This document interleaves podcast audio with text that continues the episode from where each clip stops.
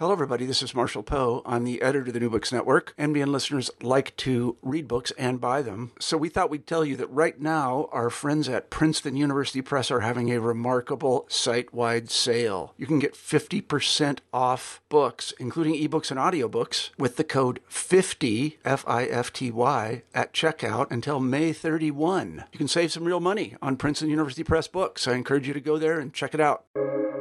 Welcome to the New Books Network. Hello, and welcome to another episode on the New Books Network. I'm one of your hosts, Dr. Miranda Melcher, and I'm very excited to be speaking today with Dr. John Delury about his book titled Agents of Subversion The Fate of John T. Downey and the CIA's Covert War in China from Cornell University Press in 2022. Um, this is a book that does a whole bunch of things at once, and hopefully we'll get into them. Um, it does obviously focus a lot on this person of John T. Downey and um, how he ended up being a CIA agent that was captured and imprisoned by China um, in essentially the early and mid Cold War. But it also tells the story of um, US China relations in this really key um, part of history around the Korean War um, before and after, and does a lot to kind of help us understand where all of these different individual threads mix with the geopolitical, mix with the IR theoretical, um, and bring all of this together to help us understand this kind of hidden bit of American foreign policy. So, John, I'm very pleased to welcome you to the podcast. Thank you so much, Miranda, for having me. I'm really looking forward to the conversation. Could you maybe start our conversation off with a bit of an introduction of yourself and explaining why you decided to write this book? Yeah, sure. So um, I originally hail from Sacramento, California, and can fast forward through the uneventful childhood years fairly quickly uh, to get to the point when I headed off to college. Um, and that's a little bit relevant to the book uh, in that I went from my undergraduate years to, I went back east, as we say, to Yale. I was already a little bit curious about uh, China, although I didn't even know really that it was China. I had somehow stumbled on Taoist philosophy in high school, and so that was calling to me. But as an undergrad at Yale, I started to take some of the the wonderful offerings of Chinese history, and uh, then also got a chance. Um, would have been 1994 to spend a summer in China, which was a bit unusual. Became normal thing for for Yalies to do, but back then it was a little unusual, and uh, that really uh, deepened my interest considerably. Um, so after I finished um, undergrad, I decided to go back uh, to Yale. Fortunately, they let me into the PhD program. And uh, at that point, I was really focused on uh, Chinese history. And I would say, you know, I had a kind of sinology approach to um, the PhD years. As an undergrad, I was I was still wandering around all stuff. But when I came back, I was very focused on on China. So it took me a while. It took me about eight years to do the PhD. A lot of that time, probably about half of the time, was spent um, in China. You know, it took a full year just to work on the language, including classical Chinese. Um, spent some time in Taiwan studying there. And uh, back then, I was into the 17th century and intellectual history and did my dissertation on that. Um, after I finished, I sort of jumped ship to a couple years outside of academia. I worked at a center on U.S. China relations, which was a nice break uh, at a place called the Asia Society in New York. Started to get my interest going in on that side of things a little more contemporary and the U.S. China dynamic, and um, then also plunged into a, a, book project together with um, my my boss, and then I left, and we were just plain old co-authors, the wonderful Orville Schell and so we spent a couple years working on a book called Wealth and Power. Uh, China's Long March to the 21st Century, which is sort of a general political and intellectual history of China from just before the Opium War uh, right up to Xi Jinping. That came out as as Xi was taking power about 10 years ago. And um, yeah, by then I was located here. I'm talking to you from Seoul, South Korea. 2010, um, moved over here uh, to Yonsei University, where I've been teaching, and uh, with my wife, who's originally from Seoul, and raising three kids. So um, that brings us pretty much up to now. I sometimes people think there might be two John Deluries because I have a sort of sideline trade in studying, you know, the Koreas, um, not so much historically, more uh, current stuff. And um, I've made a few trips to North Korea, and especially I'm curious about the North Korea China relationship, but also sort of observe what South Korea is up to and, and kind of looking at the two Koreas caught in between, as it were, the United States and China. Uh, but uh, my main work, both in terms of my teaching and certainly my academic research um, for the last eight years, has been this book that we're going to be talking about, uh, Agents of Subversion, which, as you introduced, is very much a sort of U.S. China. Uh, early Cold War history. So that's where my head has been since I started in 2014. Wonderful. Well, thank you for um, kind of explaining that background. And it's always really helpful to understand sort of the journey that someone goes to to come to a book. Um, they obviously don't end up they don't start off as the finished products um, and it's helpful to kind of see the different strands and you know having read the book listening to that i'm like hmm not surprised you're interested in north korea because that features a lot in the book it does um, it makes a cameo a yeah exactly and uh, there's a bunch of other kind of you know earlier chinese history yeah that gets in here. So um, I think we will sort of dive into the book now. Um, and I guess of the many starting points I could use, uh, I'm going to go with the title, right, which mentions the fate of John T. Downey. So who was he, and what sort of role does he play in the book? Yeah, that's a that's an, a logical place to start, and um, although it's a curious answer. You having read it, you'll appreciate this, but it's a good way to kind of warn the reader a little about the journey that they'll be getting into if they uh, so choose to read the book. So, um, John Downey, uh, John Thomas Downey, or Jack, as he was called um, by his friends, is you know he's almost like a Connecticut Yankee. He's uh, he's from Connecticut, Irish American, Catholic family, uh, smart, athletic uh, and uh, comes from, by all accounts, I mean, I didn't get deep into his, um, you know, his life story, but by all accounts, in terms of what I saw, just a, a good kid, you know, a good kind of all American kid. And um, he he went to Choate, uh, the the right kind of school, and then he gets into Yale and uh, English major, does well at Yale, and a star athlete, I would say. He's on the football team and the wrestling team. He's in the class of 1951. Uh, so that's you know that's him in a nutshell. But then his life sort of uh, almost freezes, as it were, because upon graduation, well, he's recruited by the CIA uh, what in probably his senior year, and he joins uh, right away upon graduation, and then he's sent out. Of course, it's 1951. It's the height of the Korean War, so he's sent out where he's needed, which is to start working on an operation um, out in uh, in East Asia, you could say. And uh, fast forwarding a little, we can circle back to this, but that operation ultimately lands him in a prison cell in Beijing uh, by late 1952. So, you know, barely a year and a half after graduating college, he suddenly finds himself in prison in China and he spends over 20 years uh, in prison.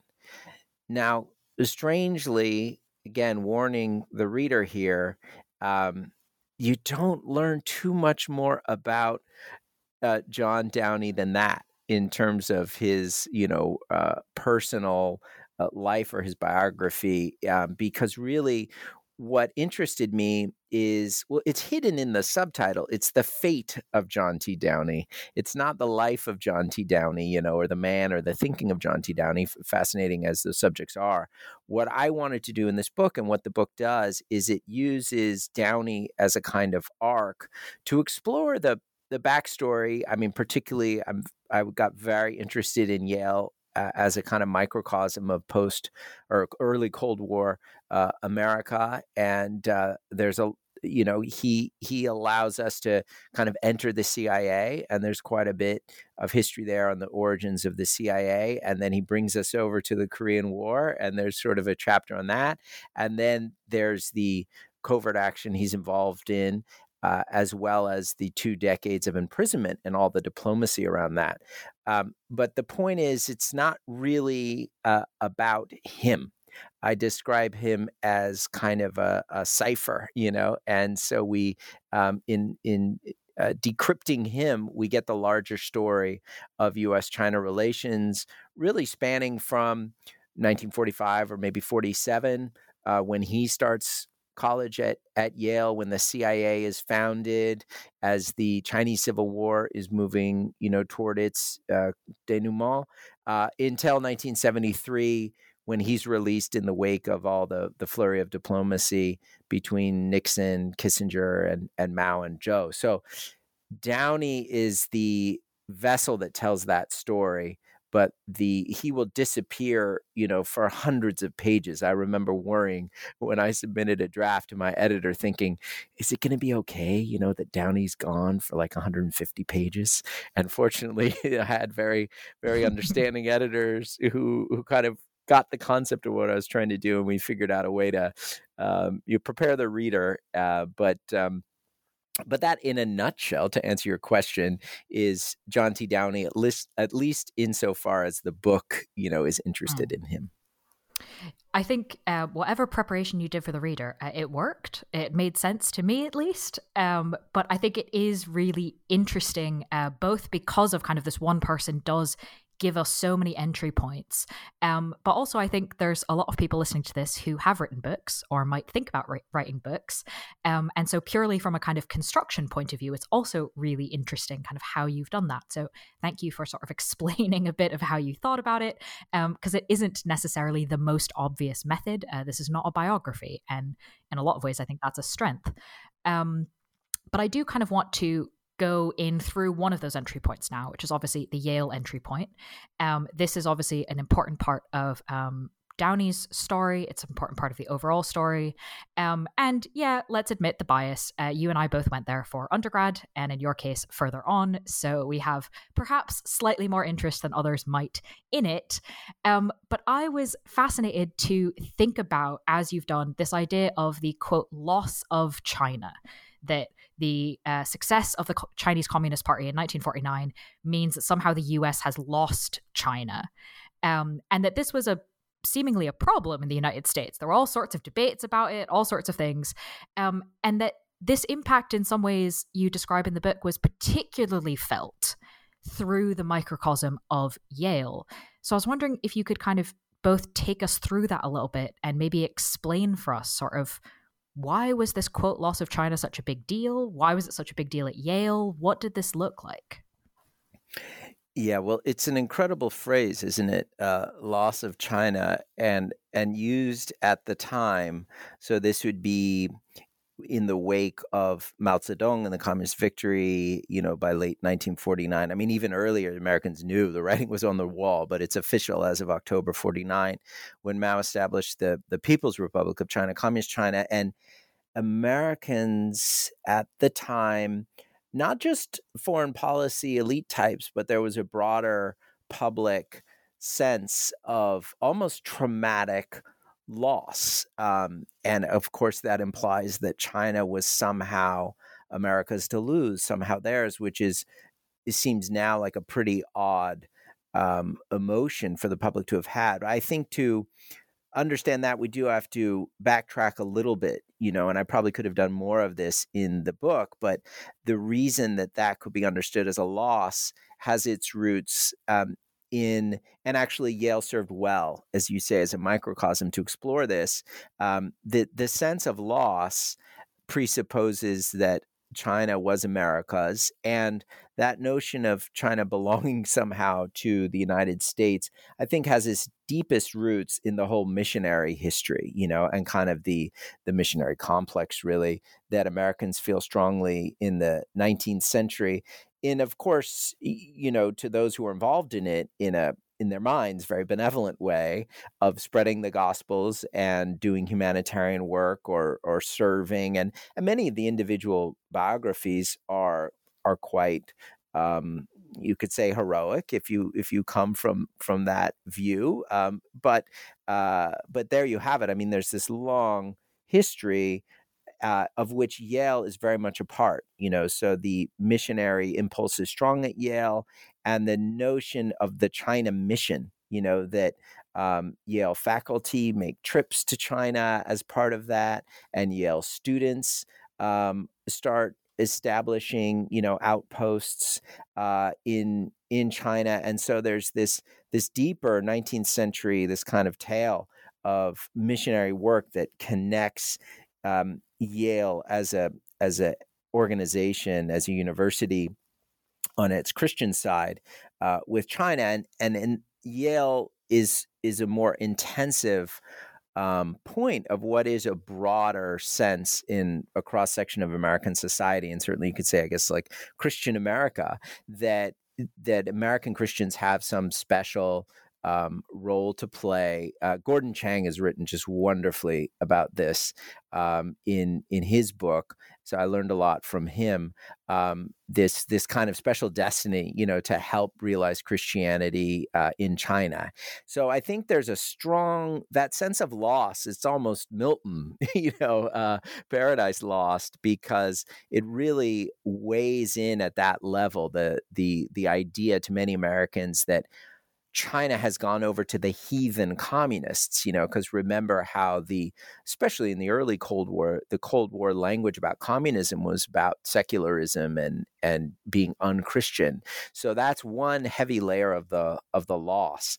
The other one that you can see through these Yale missionary ties, and then the other one where there's there's also a bit of Yale is the more recent layer of the wartime alliance, you know, and this is now moving from the the kind of religious to the geopolitical, where um, right after Pearl Harbor, uh, Chiang Kai shek comes immediately to Franklin Roosevelt and says, you know, sign us up. We're, let's form the, the Sino American Alliance. And so you have this um, intensive, I mean, under the surface, it's heavily contested and there's huge frustration on both sides, but you do have this powerful especially at a public level, this powerful wartime alliance between the United States and China. And this is pumping, you know, propaganda to Americans who are now getting a second layer of feeling of a special relationship with China and and you know China holding down fighting the the the Japanese um, from the east and Americans fighting from the west of the Pacific, and together will uh, will vanquish fascism, you know, and and win the war. And so, if you put yourself back in time uh, in 1945, 46, coming out of all of that propaganda work, basically, the, it, within a couple years, suddenly this country has gone red you know has gone communist it's it's a sort of devastating blow um, where you see that using the yale microcosm um, where i found this this wonderful figure i became quite intrigued by him uh, is a faculty member named David Nelson Rowe. This was not a name I knew beforehand. And if you survey uh, China scholars today, you know, historians or political scientists, I don't think many of them know his name anymore. But he was a big guy. You know, he was the Yale China political science guy if you were there in the uh, in the post war post World War II period and actually through the 50s and into the 60s. And so, you know, Rowe, like that generation, uh, he served in World War II. Of course, he was in OSS, as a lot of uh, professor types were in the intelligence arm, and um, uh, he served in in China, and it strengthened his notion of again almost this special mission that the United States had to uh, protect, take care of China and protect it from communism. So Rowe actually emerges as one of the leading.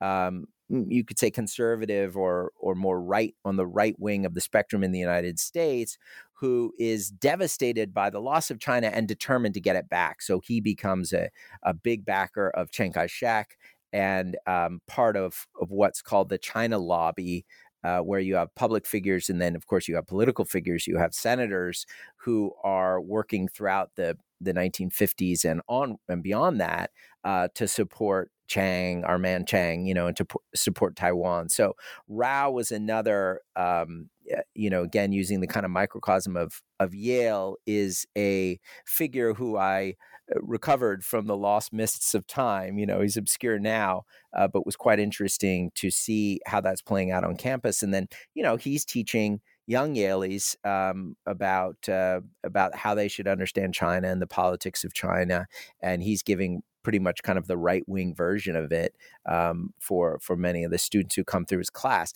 Eh, the last thing I would add is one of those students, not that he's a protege of Rowe in particular, but one of the more interesting students who's around, uh, graduated, I think, a year before uh, Downey, is William F. Buckley Jr., you know, who, who, many of our listeners will immediately know his, his name as uh, such an important force in American conservatism. Um, so you know, Buckley is there and really gets his start. He writes that book, um, God, a Man at Yale, as basically a senior, and that's what launches him onto the national stage. But you also see in Buckley, he picks up on the loss of China issue because that is actually the um, the, the, on the front burner of McCarthyism, you know, and Buckley is a card carrying McCarthyite. He writes kind of his second book is a defense of, of McCarthy as a great American hero. So you also see Buckley on campus representing even a little ahead of McCarthy's own emergence. Buckley is articulating that sort of pretty rabid, anti communist, uh, conservative American view and and start and linking it with China as the weakness of liberalism. You know, it's the liberals who lost us China, and of course McCarthy. Uh, Buckley follows him a little. McCarthy goes much further in igniting a, a second red scare where it's not only the weakness of liberalism it's the it's the traitorous nature of all these uh, subversives you know on campuses and in the state department that are actually to blame for the loss of china. So um, you can see how that prism of the campus culture and some of the figures both on and there are more in the book on faculty and among the student body work pretty well to open up you know that whole can of worms of, of the ferment of the McCarthyite moment for the United States and and my focus is on how it's linked to the China question and the links are are quite strong. Well, and I think it's a really interesting um, kind of, as you said, way to think about this uh, this weird phrase, right? The loss of China, um, and how it plays out, not just in terms of like the really small group of China hands, um, but more broadly. Um, you know, I hadn't really thought of it as being related to McCarthyism, for example, um, but there is a very clear link. Um, and for listeners who uh, are interested in this particular bit of the book, I will point you to the book for definitely more depth um, on this particular topic and understandings of kind of what the debates were in Washington around this and how uh, some of these thinkers uh, play into it. Uh, so there definitely is more there, but I'm going to kind of move us forward a little bit in time and in the book uh, to another one of the entry points, which is, of course, uh, the Korean War and the CIA. Um, I think there's probably going to be relative familiarity in our listeners of kind of what the CIA is um, and what they were doing in various places and why. Um, so I was wondering if you could tell us, kind of particularly around the Korean War. Uh, it was interesting to see in the sources and examples that you gave us in the book that the Korean War, in particular, given how many different hotspots there were in 1950, um, that the Korean War was kind of a particular focus in some ways for the CIA, and especially for the idea of attempting covert and subversive sorts of actions. Um, can you tell us about kind of this sort of what the CIA was doing in the Korean War and why there was so much focus on the secretive stuff? Yeah, well, I think that you know this this was a lot of fun. I have to say. I mean, I I never I don't think I ever set out to be an intelligence historian, but um, I don't know why more people don't do it or or maybe I do know you know it's difficult and it's a little bit perilous right as a historian when you're when you are studying people who are professionally trained in lying or in the arts of secrecy and and the whole question of your documentary base for things is so slippery um, one has to do it with a lot of trepidation and i was relying heavily on all kinds of great um, secondary uh, source work, you know, on the history of, in particular, the early CIA. And as you said, you know, this is um, this is a topic that many are interested in. A lot of good work has been done, but in the China field, I would say we've kind of avoided it. And I felt like I was um, at least uh, breaking a little bit of new ground to bring such a focus um, again from the more sinological side. In terms of Korea and what that does, um, I mean, you have to remember one thing is that the Americans really didn't pick that fight and were were a bit blindsided. I mean, I write in the book about this series of intelligence failures on on all sides, you know, because the Korean War kind of unfolds in in this series of major intelligence failures, and one of them is the invasion itself is not uh, too well foreseen. Uh, and then, of course, the North Koreans and behind them the the Soviets and the Chinese are making a intelligence failure in thinking that the Americans will just kind of let it go. In fact, Truman goes all in and and sends MacArthur, uh, who who achieves this next great intelligence coup, which is an intelligence failure for the North Koreans with the Incheon landing. It's September 1950. And then you have maybe the final gigantic intelligence failure, which is, and I looked a lot into this, it's a fascinating one, how not just the CIA, because there's a lot of intelligence actors, especially in these years. I mean, CIA has only started in 1947. It's still very much getting its feet, you know. So a lot when you say intelligence, I mean, it's still complicated today. You know, we say the intelligence community to kind of fudge the fact that there are 18 of these different agencies doing all kinds of different things.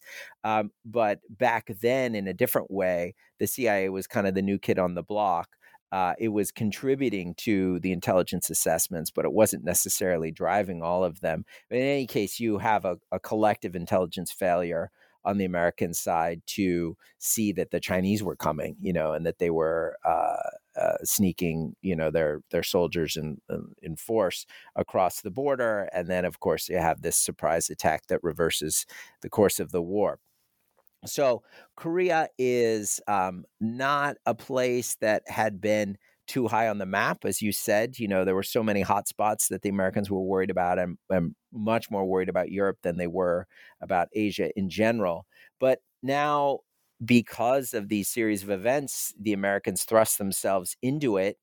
Um, I love George Kennan, you know, who gets a lot of attention in the book. Um, not too surprisingly, but but I got quite interested in in him from various angles. But he has a great phrase, I think, in his memoirs where he talks about the reaction to Korea like a stone thrown into a beehive, which is you know not a compliment to the ways in which suddenly everyone in Washington is running around. You know, okay, Korea, Korea, where's Korea? Literally, you know, on the map, where is Korea? And so the CIA gets um, pulled into this vortex. Uh, the CIA actually has its own internal conflict, I would say, about what's the right balance between two. There, at least you can say these two uh, core areas where it's supposed to contribute as an agency, you know, to the operations of government and to foreign policy. And, you know, those you can describe as one of the, my chapters is called intelligence or psywar, uh, using an expansive de- definition of of psywar, of psychological warfare, to include covert action, you know, and even paramilitary types of operations. So the CIA is internally conflicted and um, the director he takes over sort of right as the as the Korean War erupts. Uh, not not a well known guy, Beetle Smith. He, he's not as well known as his successor, Allen Dulles. You know, who is shown portrayed in in Hitchcock movies and all this kind of stuff. But I found Beetle Smith a fascinating figure. Uh, you know, he's this hardened World War II, um, you know, kind of hero um, more the chief of staff type than the real towering hero of a of a Marshall or of an Eisenhower. But everybody really respects uh, Beetle Smith. He's a tough guy. He's got a terrible temper. He's always going off on people. So everyone's a little bit of a fr- a bit afraid of him. The interesting thing about um, Smith is, you know, he doesn't like uh, the covert action stuff that he's being told to do and that his agency is being told to do. And he does try in his way to push back against it. Um, that is to say, you know, the pressure coming from the White House, the State Department, and from uh, the armed services, who all kind of want the CIA to do more of this quote unquote monkey business, you know, the the covert ops type of stuff. And Smith says, look, this is not why we set this thing up. The primary mission of the CIA is intelligence. That means the analysis. You know, um, there's another great Yale figure, Sherman Kent, who is the the the godfather i mean the builder of strategic intelligence as it's called writes a book about that and leaves yale uh, to do that work at at the cia and you can you, i could certainly feel in my readings of the of the record and the and the documents that you know smith really saw that as what the cia should be doing but it keeps getting pulled into um, the paramilitary stuff and that's where the korean war is crucial is essential because you know you've got the military mobilization running across government you've got the massive resources that are unleashed by fighting a war, although it's of course an undeclared war, but there it is. It's a it's a war, and the war machine is going, and the role that the government as a whole uh, is looking to the CIA to perform is much more well what can you do to cause them trouble you know so there's extent i only get into it a little bit in the book but there's extensive covert you know clandestine activity uh, that the CIA is doing in North Korea, you know, trying to infiltrate all types of people on missions into North Korea. What I focus on is this kind of um, branch of of that effort, which is uh, directed against China and actually occurring inside of the PRC's uh, borders, and and we'll we'll come back to that because of course that's the main story of the book, as it were. Um, but you know, I would say that to your to your original question, the, what the Korean War does is it really militarizes the CIA as a whole. And that goes throughout then you see that playing out through a, a, good part of the 1950s and again under the the next director Allen Dulles he loves that stuff you know so you you have less of the internal tension within the agency of of trying to say hey this is not what we're here for. Uh, under Allen Dulles's uh, leadership you know it's kind of all in on the on the monkey business. Yeah that i think that was one of the things i was most surprised by that um, such a senior person as Beetle, who I agree was fascinating, um, was just not super enthused, particularly with the shenanigans, I suppose.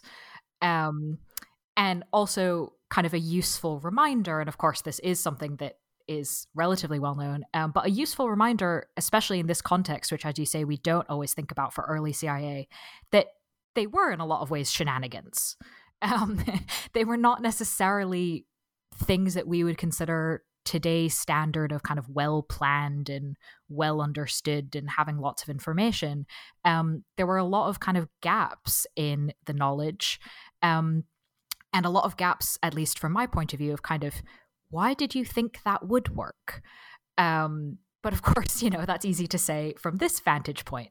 So, could we get into a bit more of the details? Kind of what was what were these covert operations like? What were they trying to do? How were they trying to do it? And did they work?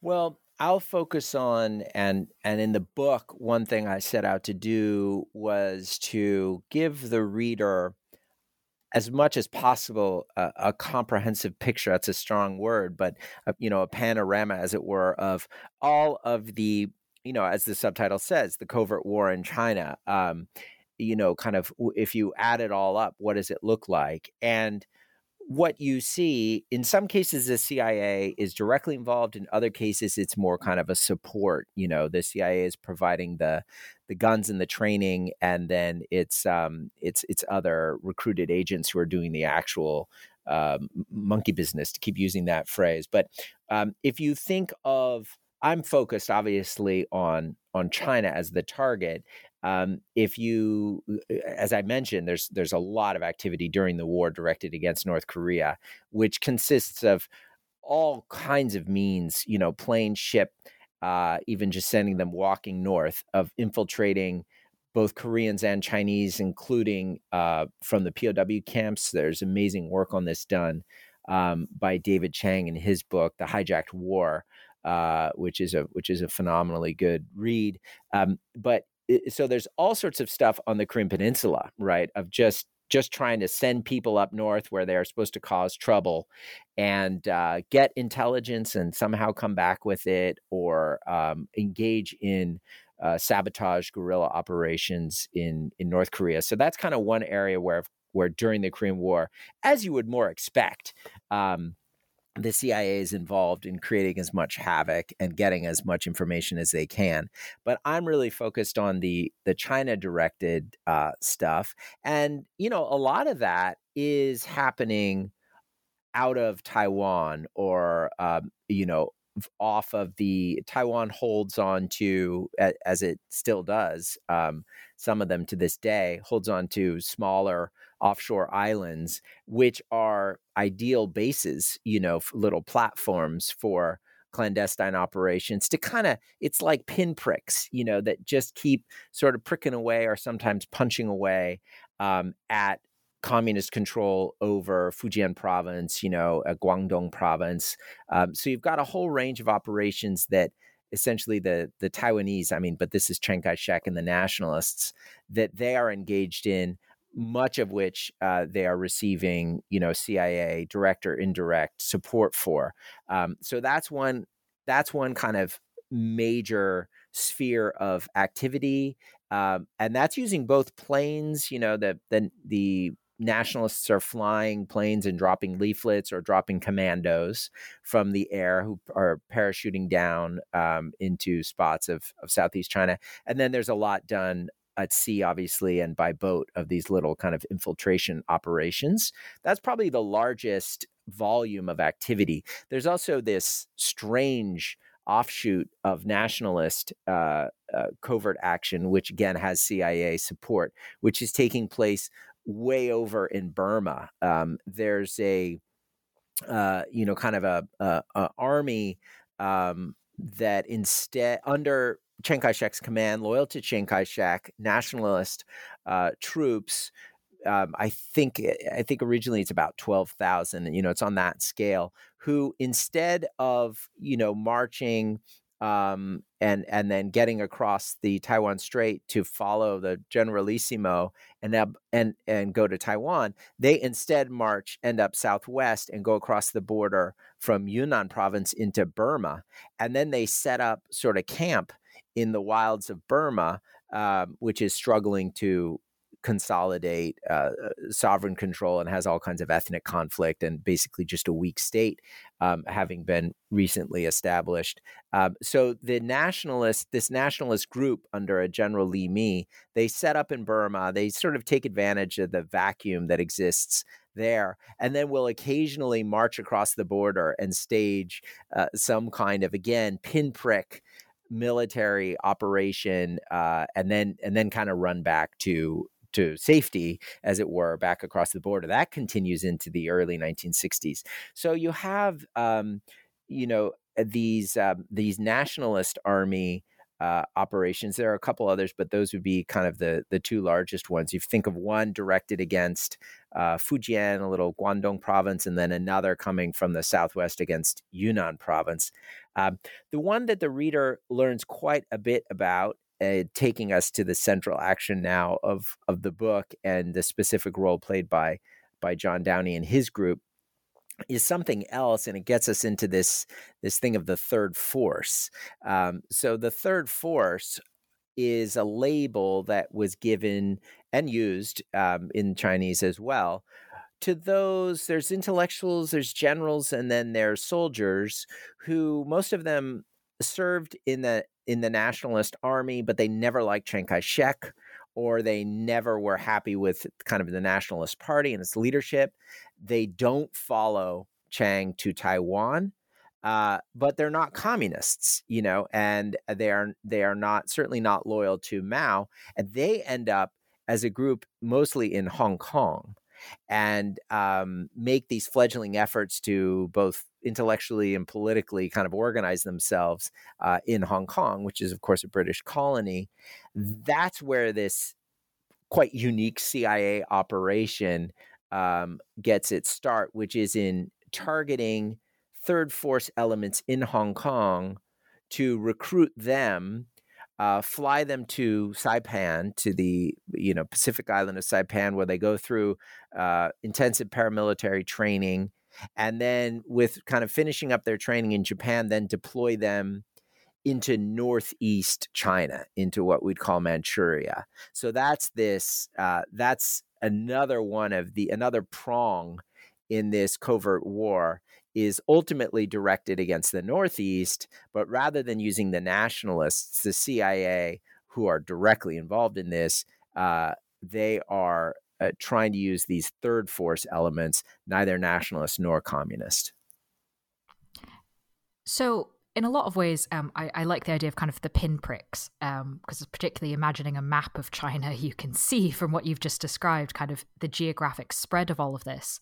Um, and I do also am kind of amused that at least one of these collections was called Operation Octopus, I believe, based out yes, of Taiwan. Yeah, the names yeah. are too good to make up. Yeah, exactly. Uh, very appropriate given what you've described for us. Um, so I would like to kind of move into sort of the mission, I suppose, um, with all of its caveats of kind of level of importance. Um, tell us about what was John Downey doing in a plane and how did he get captured? Right. So um, the the well to tell the story of his flight in i have to give a little bit of background on uh, this operation which went by a couple different code names but merlin is one that you see in the cia documents operation merlin um, and, so this operation again is the one I've described of the the recruitment in Hong Kong, training in Saipan.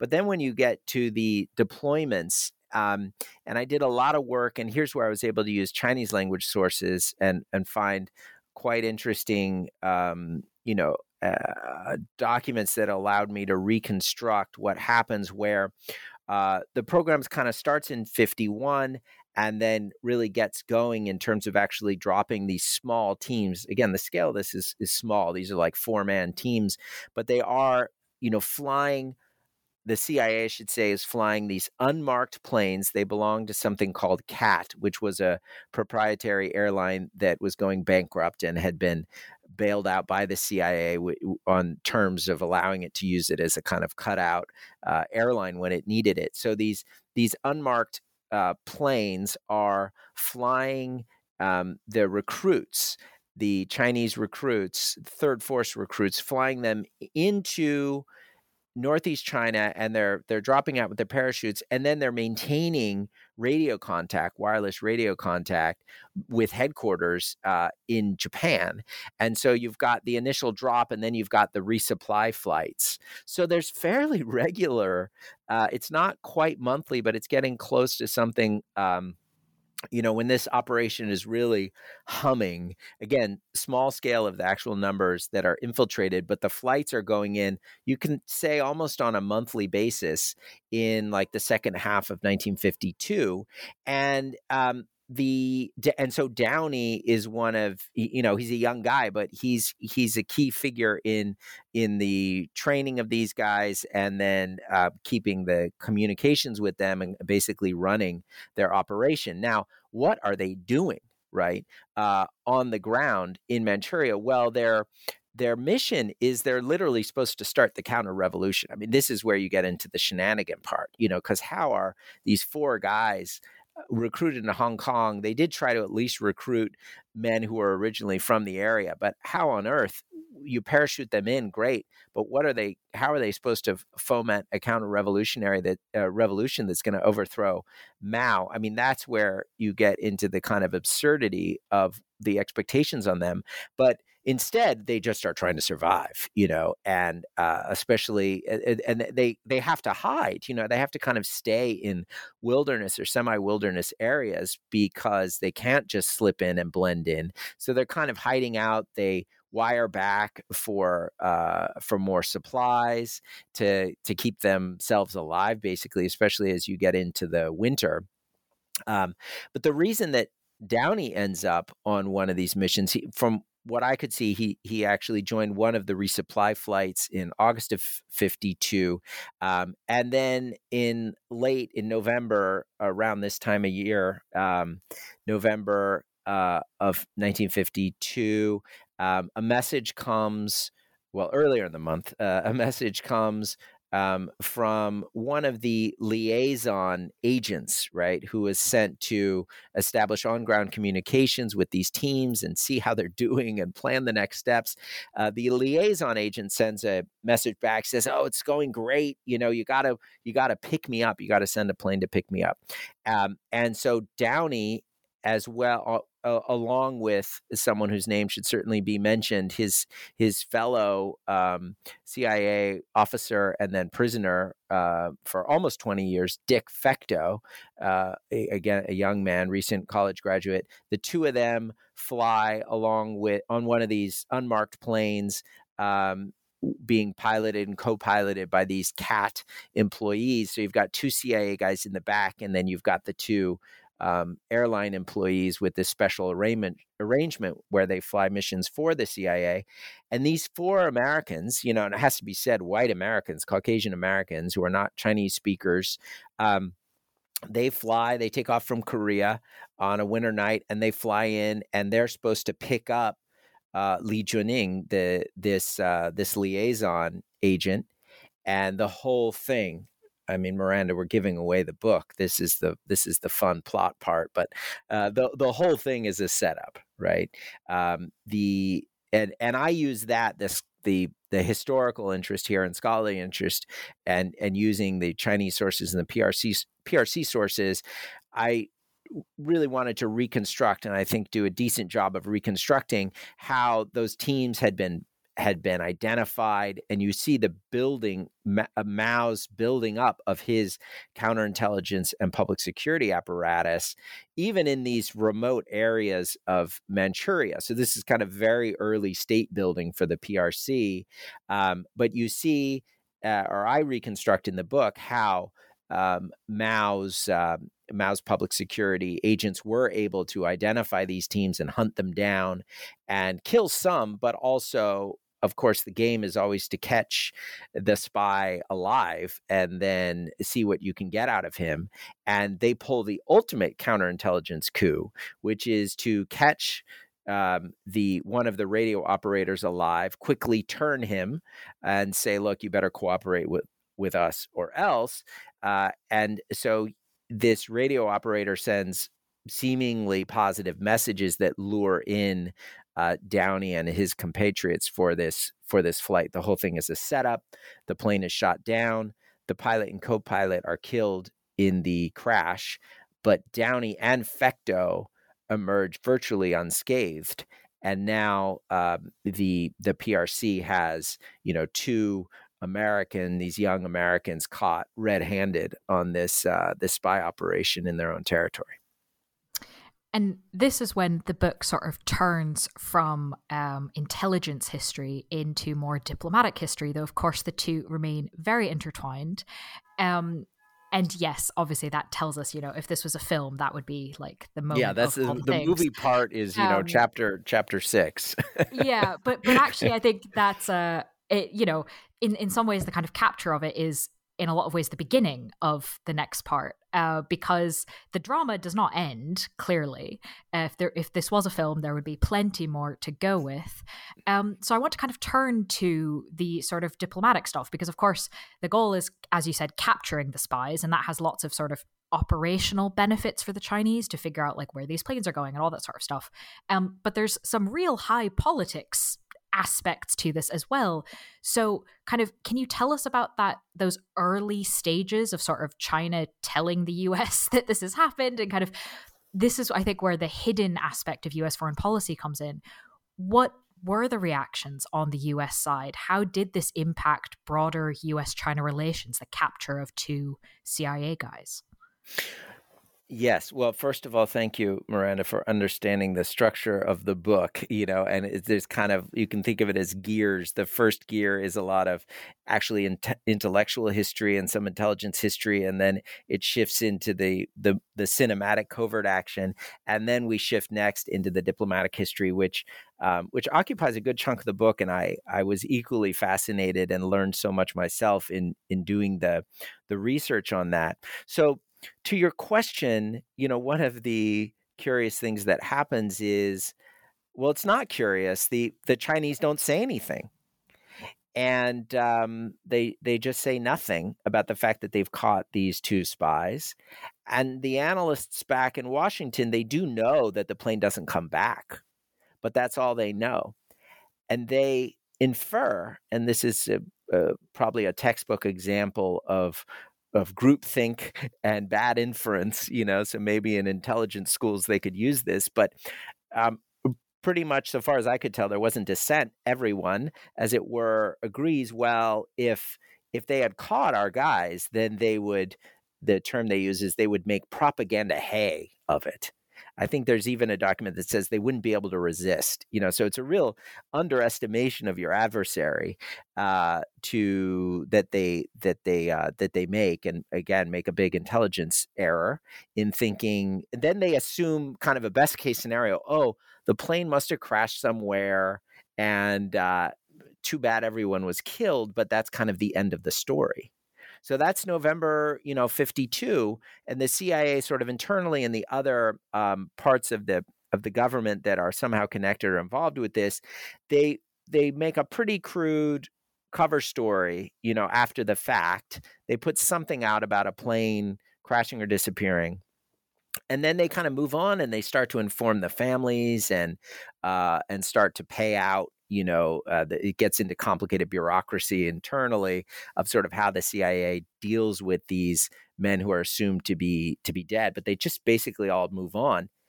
Two years later, almost to the day, a full two years later, suddenly the Chinese government announces uh, we've had, you know, just completed this spy trial, and in addition to a crew that was known, a crew of Americans that were known to have being held, the Arnold crew, named after their their leader, Colonel John Arnold, a plane that had crashed during the Korean War. In addition to to those um, nine Americans, the Chinese say, "Oh yeah, and there's these two other guys, Downey and Fecteau. Uh, Downey got a life sentence, and Fecteau got a 20 year sentence." And this is the first the CIA has heard of the fact that they're alive. So that sets up a good, uh, you know, uh, uh, uh, almost 15 years of a diplomacy of deceit in the sense that, you know, the reaction of uh, the United States government. And I want to be clear here that in no part of this story really is the CIA kind of the rogue actor. I mean, this is where it's very much not like a lot of the movies. You know, you actually see how the CIA is is doing what it's being told really by the the political masters. And especially when you get to this part of okay, they've got our our guy, uh, the CIA internally leans more toward how do we get them released Whereas when you look at the role of someone like the very powerful Secretary of State, uh, uh, John Foster Dulles, brother of the CIA director, Allen Dulles, um, the immediate reaction is to grit our teeth and lie our way through this thing, including, of course, lying to our own public to deny that there's any truth to the Chinese version of the story. These are not CIA agents. You know, these were innocent uh, U.S. military, um, civilian, you know, uh, employees, civilian employees of the U.S. military who were involved in a Korean War related uh, mission and therefore should have been released back in 1953. That's sort of the political cover story.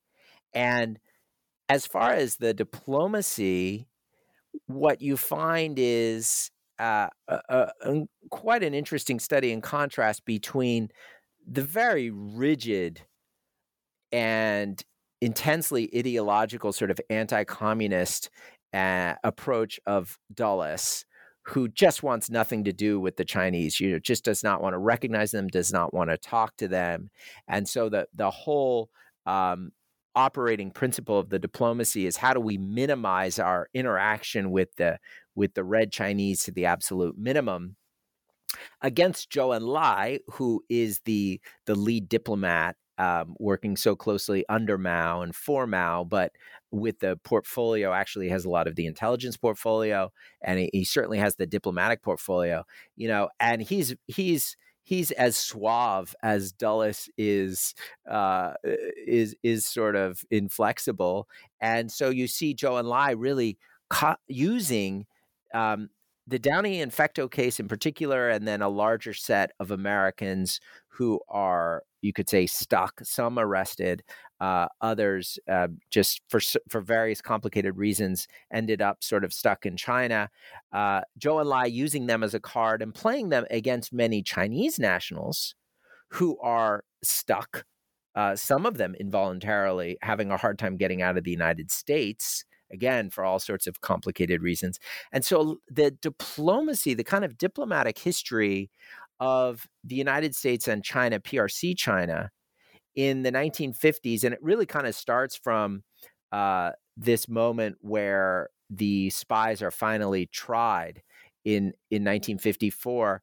Um, it's it, the one thing that will get U.S. officials and PRC officials to sit down together and meet in a room are these detained nationals or imprisoned nationals you know?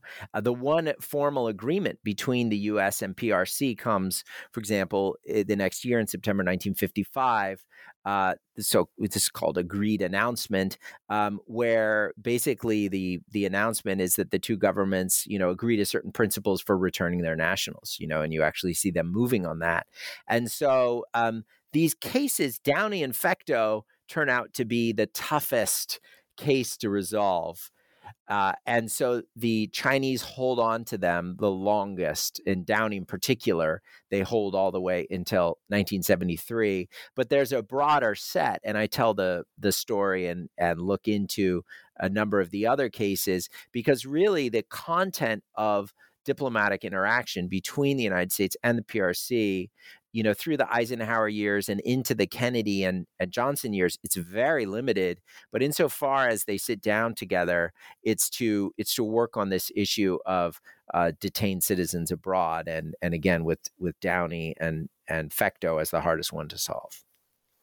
I think that was one of the sections of the book where the uh, kind of use of Downey as a sort of entryway or a guide, I suppose, through a bit of history, um, kind of worked really effectively because you again we don't necessarily think about kind of well what were the few things that the US and the PRC were talking about? Um, and yet it's very clear from the evidence and sources that you were able to put together and make sense of um, that this as you said is kind of one of the very few continuous threads. Um, and of course Downey is sort of the end of it because he was as you said the one of the ones they hang hung on to um, until the 70s, and he was eventually released. So, how do we get from the point of the life sentence and the kind of slowly releasing the others, but not him, to then him actually being released in, uh, I believe it was 1973? That's right. And so, you know, for those who know their their U.S. China uh, key point seventy three, of course, the the the turning point in U.S. China relations starts with the secret visit uh, by Henry Kissinger in July in the summer of 1971. And Kissinger's talks with Zhou Enlai, which are utterly fascinating. Um, and we have nice full transcripts of those. That the the secret talks become public and set up the very public almost hyper public visit by Nixon to Beijing in February of 72.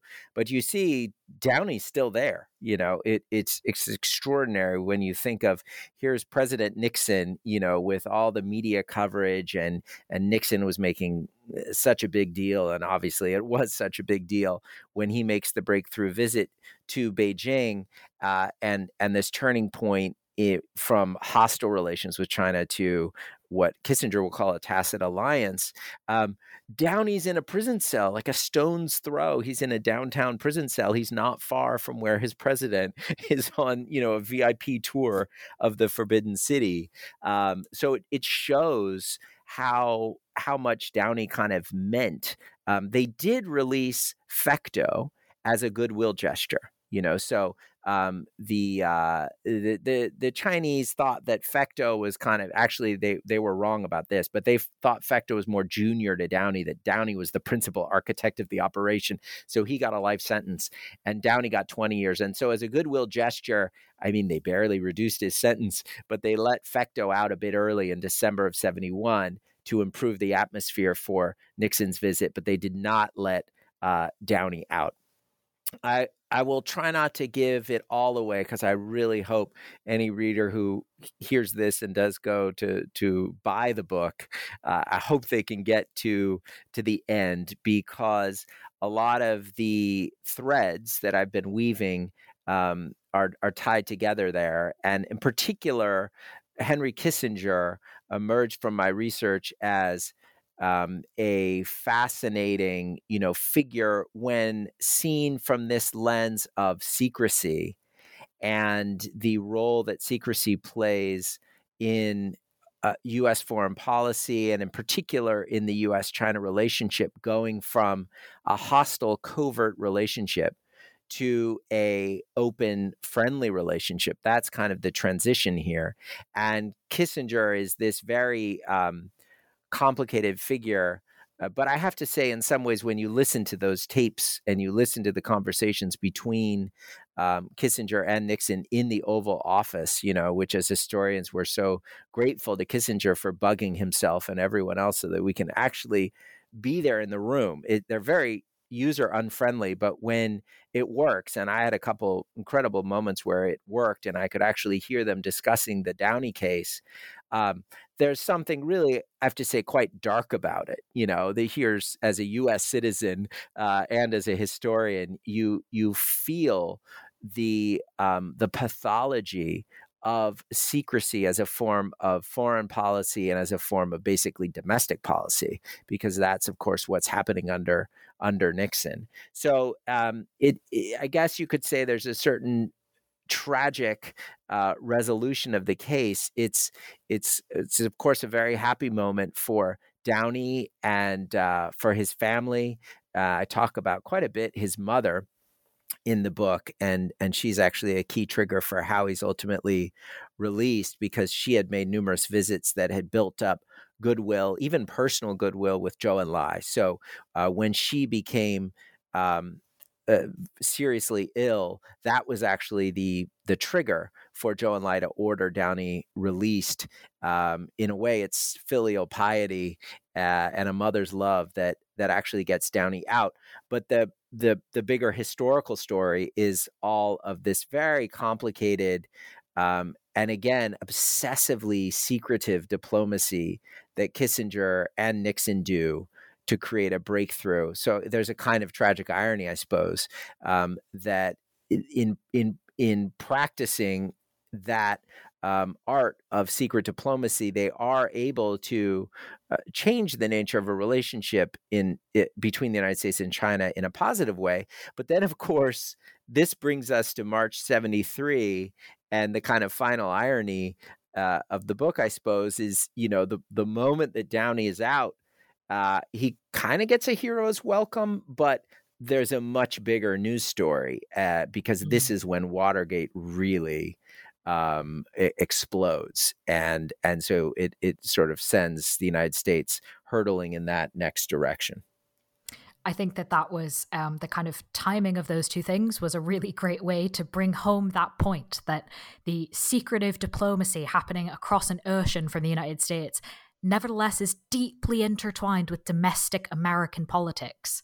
Um, and quite simply, the idea that this, you know, CIA spy is released after so long but actually a lot of the questions at the press conference are about hang on what's happening over at this apartment complex um, exactly was a really you know obviously didn't mean to have those things happen together, but really makes that point um, quite effectively. So I think that's probably a decent point to end on, bringing together a lot of those um, threads, which really leaves me with only my final and hopefully not my most difficult question for you to answer, um, which is that this book obviously has brought so many things together and has had so much um, work to parse through these tapes and dig out these sources and um, put all these threads together.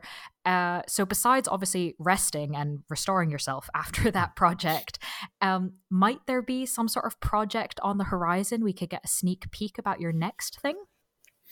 Well, there is. I don't know if this is uh, uh, uh the answer people dread, but I'm one of those. Um, graduate students, you know, who threw myself into my dissertation and loved it. And then when I finished, just thought, oh my God, I need to get away from that thing. And so I sort of went running uh, away from the 17th century. And I'm finally feeling that it's calling me back. So the um, the mm. next project, and and actually, it's refreshing. You know, having spent all this time in the Cold War, uh, I'm having a lot of fun. I'm already kind of back in the the transition from Ming to Qing dynasty, and uh, looking with new eyes, trying to see the forest for the trees. And I'll say the one idea that I didn't that I I realized I avoided thinking about when I was doing the the PhD work, but now am uh, embracing as a concept is the idea of of empire, of what empire meant uh, in the transition from the Ming Empire to the Qing Empire. Uh, so, kind of, I'm going back to my roots in Chinese intellectual history. Essentially, is the answer. Well, that will be fun. Um, so, so, enjoy that journey, and hopefully, when that becomes a book, uh, we'll have you back, and you can tell us all about that one. Um, Gosh, but in the meantime, yeah, exactly. But in the mm. meantime, while you are back in the uh, transition from the Ming to the Qing dynasty, uh, listeners can read the book we've been talking about, which again is called Agents of Subversion The Fate of John T. Downey and the CIA's Covert War in China, out from Cornell University Press this year, 2022. Um, John, thank you so much for being with us on the podcast. Thank you, Miranda. I really enjoyed it, enjoyed the thoughtful questions and conversation.